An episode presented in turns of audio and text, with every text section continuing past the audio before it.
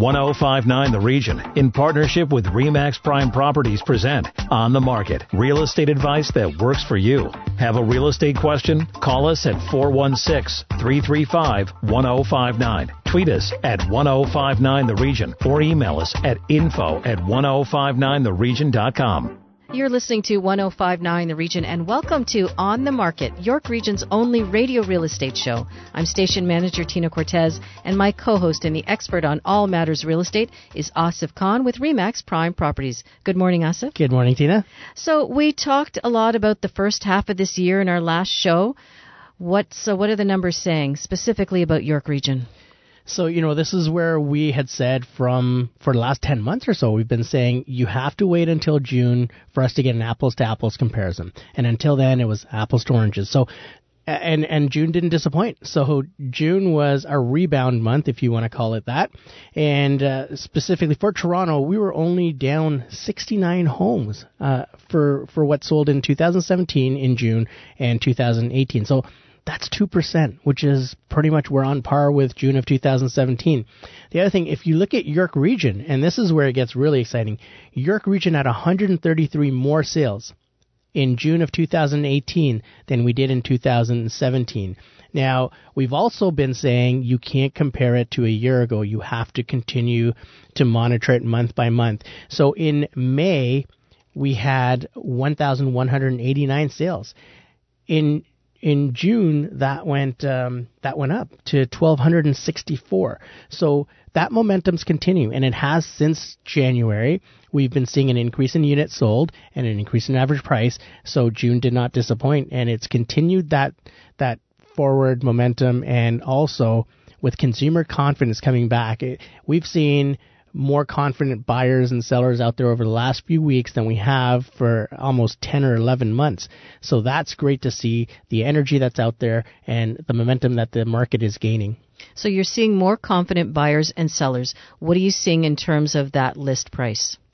the list price, as long as you are at market value, your place is going to sell. You know, you still have a few people, and we see it every day on the MLS when we go on. Some agents are still pricing to last April and May's prices. And those are out of whack because what happened last year during those first four or five months is not indicative of market conditions. It was a supply and demand issue, but as long as you're priced at market value, you're going to start to get activity on your listing and it's going to sell. So those agents that are listing those homes um, at 2017 prices, um, are those homes sitting on the market a lot longer? They are. They're also being terminated because the you know I, I mean agents are doing it to themselves. They're setting a, a wrong uh, example for their buyers and sellers by saying this is what the price should be. So they're relying on that information. They're getting disappointed and they're taking their house off the market. Whereas if you were to look at market price and, and the value in your immediate area, you're going to know exactly what the price you should go on the market is. So as an expert, how do you determine that market value? Do you look at what else is sold on that street, comparable homes? What do you what are you looking at? You're basically looking at a snapshot over the last 60 or 90 days. Anything over that is not uh, indicative of the market. So you need to know exactly what features that home has, who your competition is, what just sold. Because The other thing that you have to remember is the banks are only looking at the last 30 to 60 days when the appraisals come in. And if you're pricing it a year ago, the bank's going to look at that and say, that's not comparative. We're only going to take this figure, and the deal is going to get killed anyway. Even if you ended up getting fifty thousand or hundred thousand dollars more, and the bank doesn't appraise it for that, the deal's going to die. So, you know, there's there's a lot of eyes on market value right now, and that's going to determine if the deal actually closes. So last year we saw that multiple offer happening and that competition that was really stiff. Um, what are you seeing then right now? You know, there's been a, a huge number of listings that have gone and put offer dates on it because if you look at supply, it's coming down. So you don't have as much supply as you did three months ago or four months ago. So that shows that houses are selling. Once houses start selling, you're going to start to see people hold off on offers. And, you know, I'm showing houses today and, and we have four houses that are holding back offers. What you're not seeing is the 8, 15, 20 offers that we had last year in the hot market when there was no supply. Right now we have a very healthy amount of supply. But when you start to see people holding back offers, you're going to get multiple offers. You're going to get two, three, four offers, but you're not going to get the $100,000 over asking or the $50,000 over asking. Multiple offers are generating at asking price or maybe 10,000 or 15,000 above asking because the buyers are pretty savvy and they're scared that the bank will not appraise the home for what they're paying. And then they have to put cash up. Sellers are scared that if they do end up taking the highest bid, maybe those people aren't prepared with their financing. So you're going to, if you're going out and buying a house, you're going to have to be prepared to answer a lot of questions about your financing so that the seller feels comfortable that you're going to be able to close on this purchase. That seems to be a more comfortable way to negotiate. Not like last year where there seemed to be this sense of panic. And that's not what you're sensing right now, right? No, and and you know the last year has taught people to educate themselves on the market or consult a professional and get the proper information and go in educated. You know, we have a lot of information available on the internet, but it takes a lot more information to come to that educated decision, the informed decision. And that bridge is where your professional comes in because that's what we want to do. We want to bridge that gap between the information that you have available on the web versus your informed decision because that's where you're going to either make money or lose money on your purchase. Now, looking specifically again at the numbers for York Region, are you seeing areas where there was a lot of activity and maybe other areas where it was a bit slower? The interesting part about uh, you know the June numbers, every area in York Region was up. Vaughan was uh, the same as last June, but every area in York Region was up, which is is such a positive sign for York Region. Uh, the other thing is the confidence that so York Region had applied for an extra land transfer tax, similar to what Toronto has, and the new Ontario government had shot that down.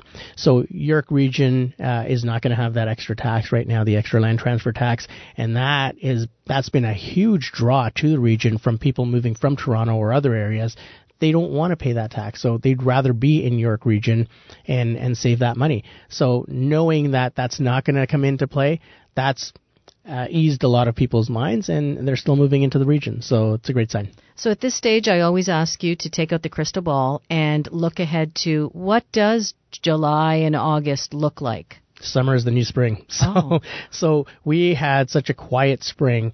And if you notice the activity, it's been amping up every month in January the next three months are going to be very hectic in, in real estate. So if you haven't listed your house, you haven't missed the boat, but you need to get on in July.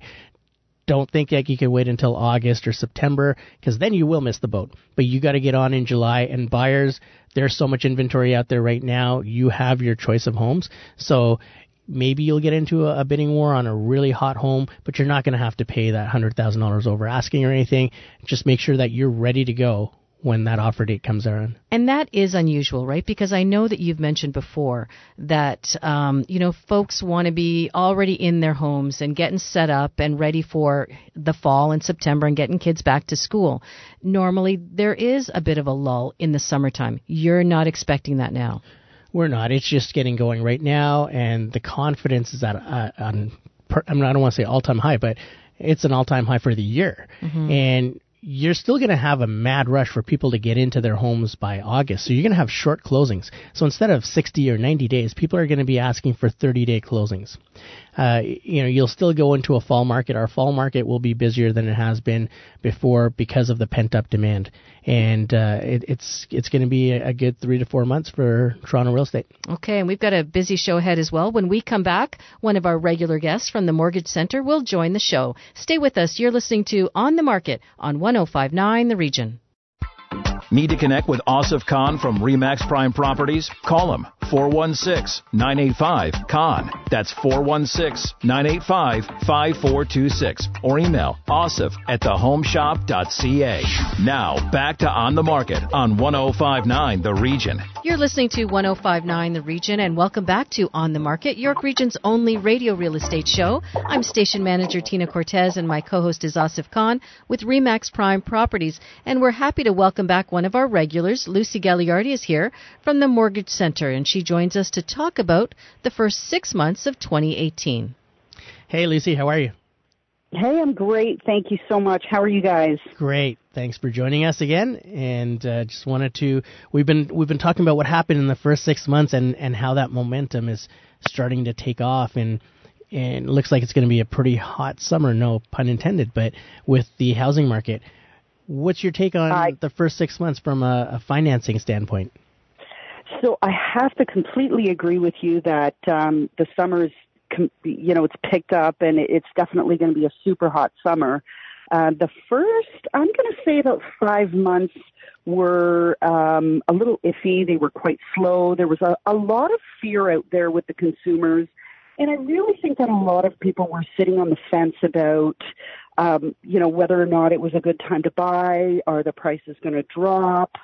Uh, you know, what, what's happening with all the new mortgage rules?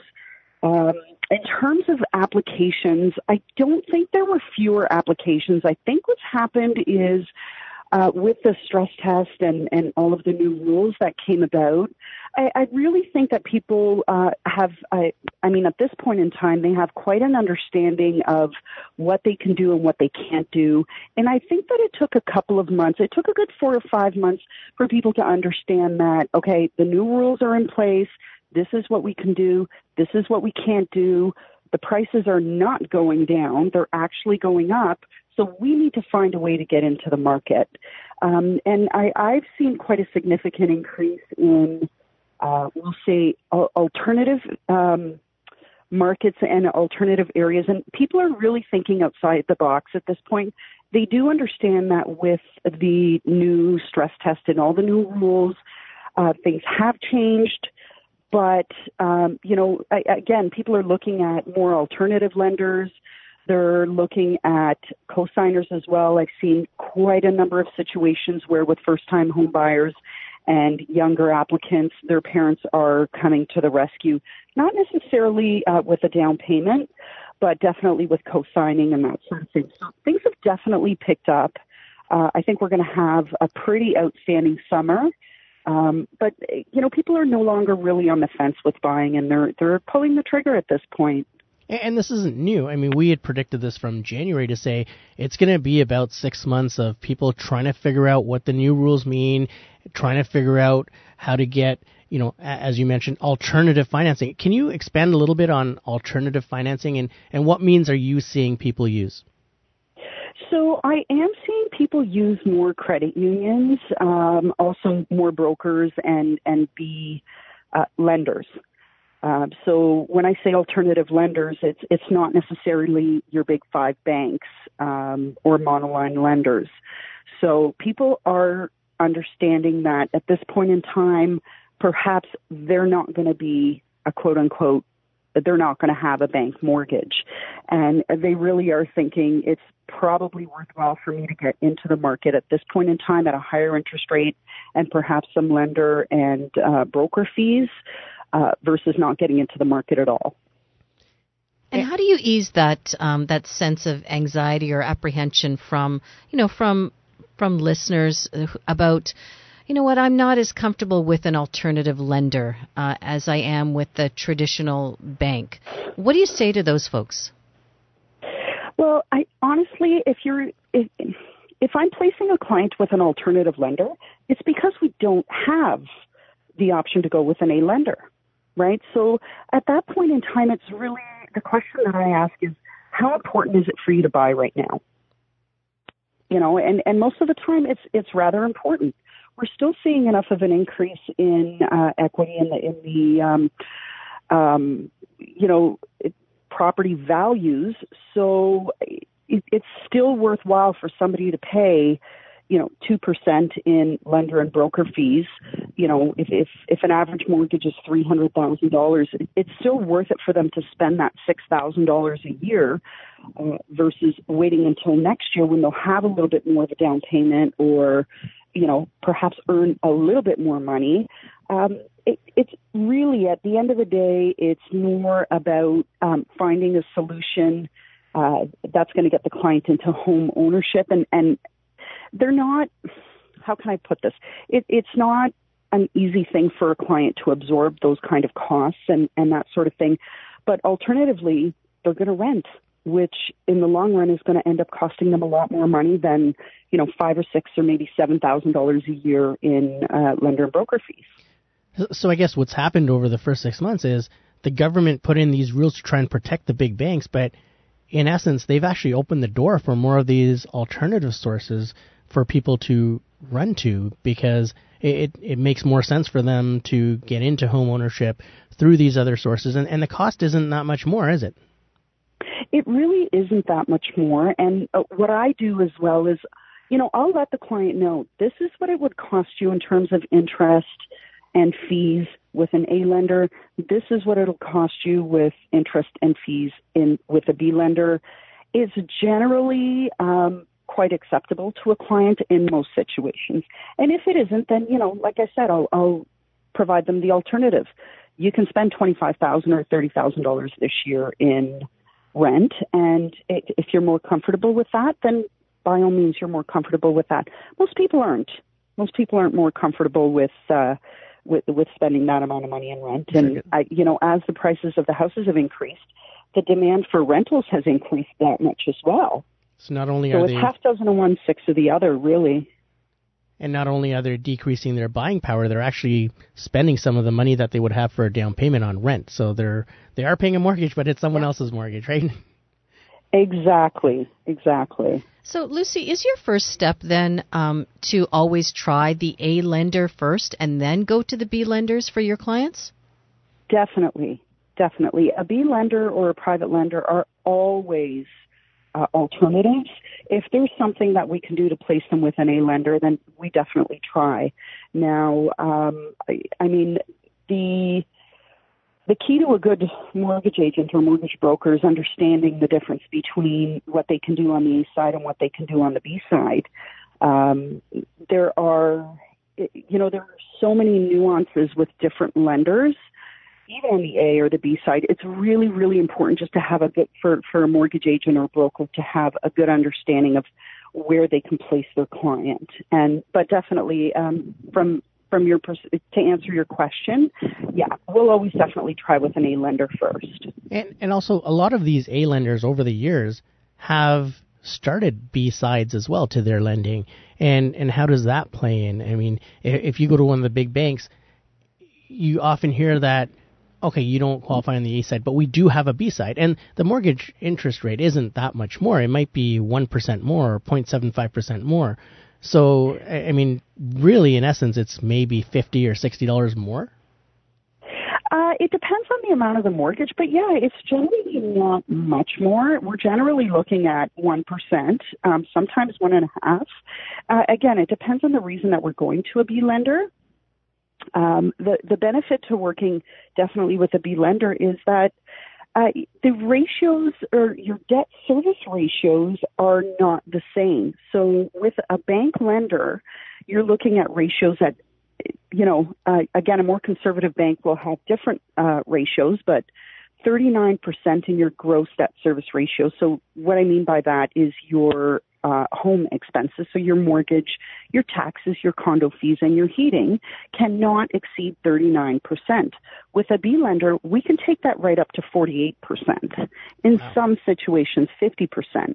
So it allows a lot more opportunity for the client to buy more home. Okay. More, more bang for your buck. That's right. And Lucy, one last question before we go here. Um, you talked early on about, you know, early in the year, uh, buyers may have been sitting on the fence a bit. Now, this time of year, are they sitting on the dock and maybe not doing as much, and you're not noticing a lot of activity, or or what are you noticing? Well, we're noticing some people sitting on the dock, but they're they've got their laptop open and the MLS listings open, and they're definitely, um, you know, they're definitely looking. Um, I've seen quite a bit more activity in the last month or so, and I don't I don't think that as many are sitting on the dock as you know perhaps last year or the year before. Um, people are definitely uh, looking people are definitely buying, and there's most definitely a heck of a lot more activity than there was uh, over the first, let's say, five months of the year. Well, there's definitely more confidence in, in the housing market and, and the economy in general over the last month. So I think we're going to have True. a very busy summer, and that's going to lead right into the fall. We're seeing a lot of people jump off the fence and, and into home ownership. You're seeing a lot Mm-hmm. more product move right now.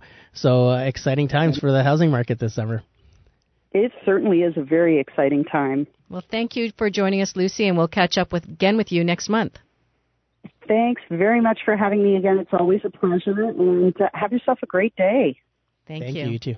When we come Thank back, we get to your real estate questions. And just a reminder if you missed any part of our show, go to 1059theregion.com and click on On the Market. You're listening to 1059 The Region. Stay with us. Need to connect with Asif Khan from Remax Prime Properties? Call him 416-985-KHAN. That's 416-985-5426 or email asif at thehomeshop.ca. Now, back to On the Market on 1059 The Region.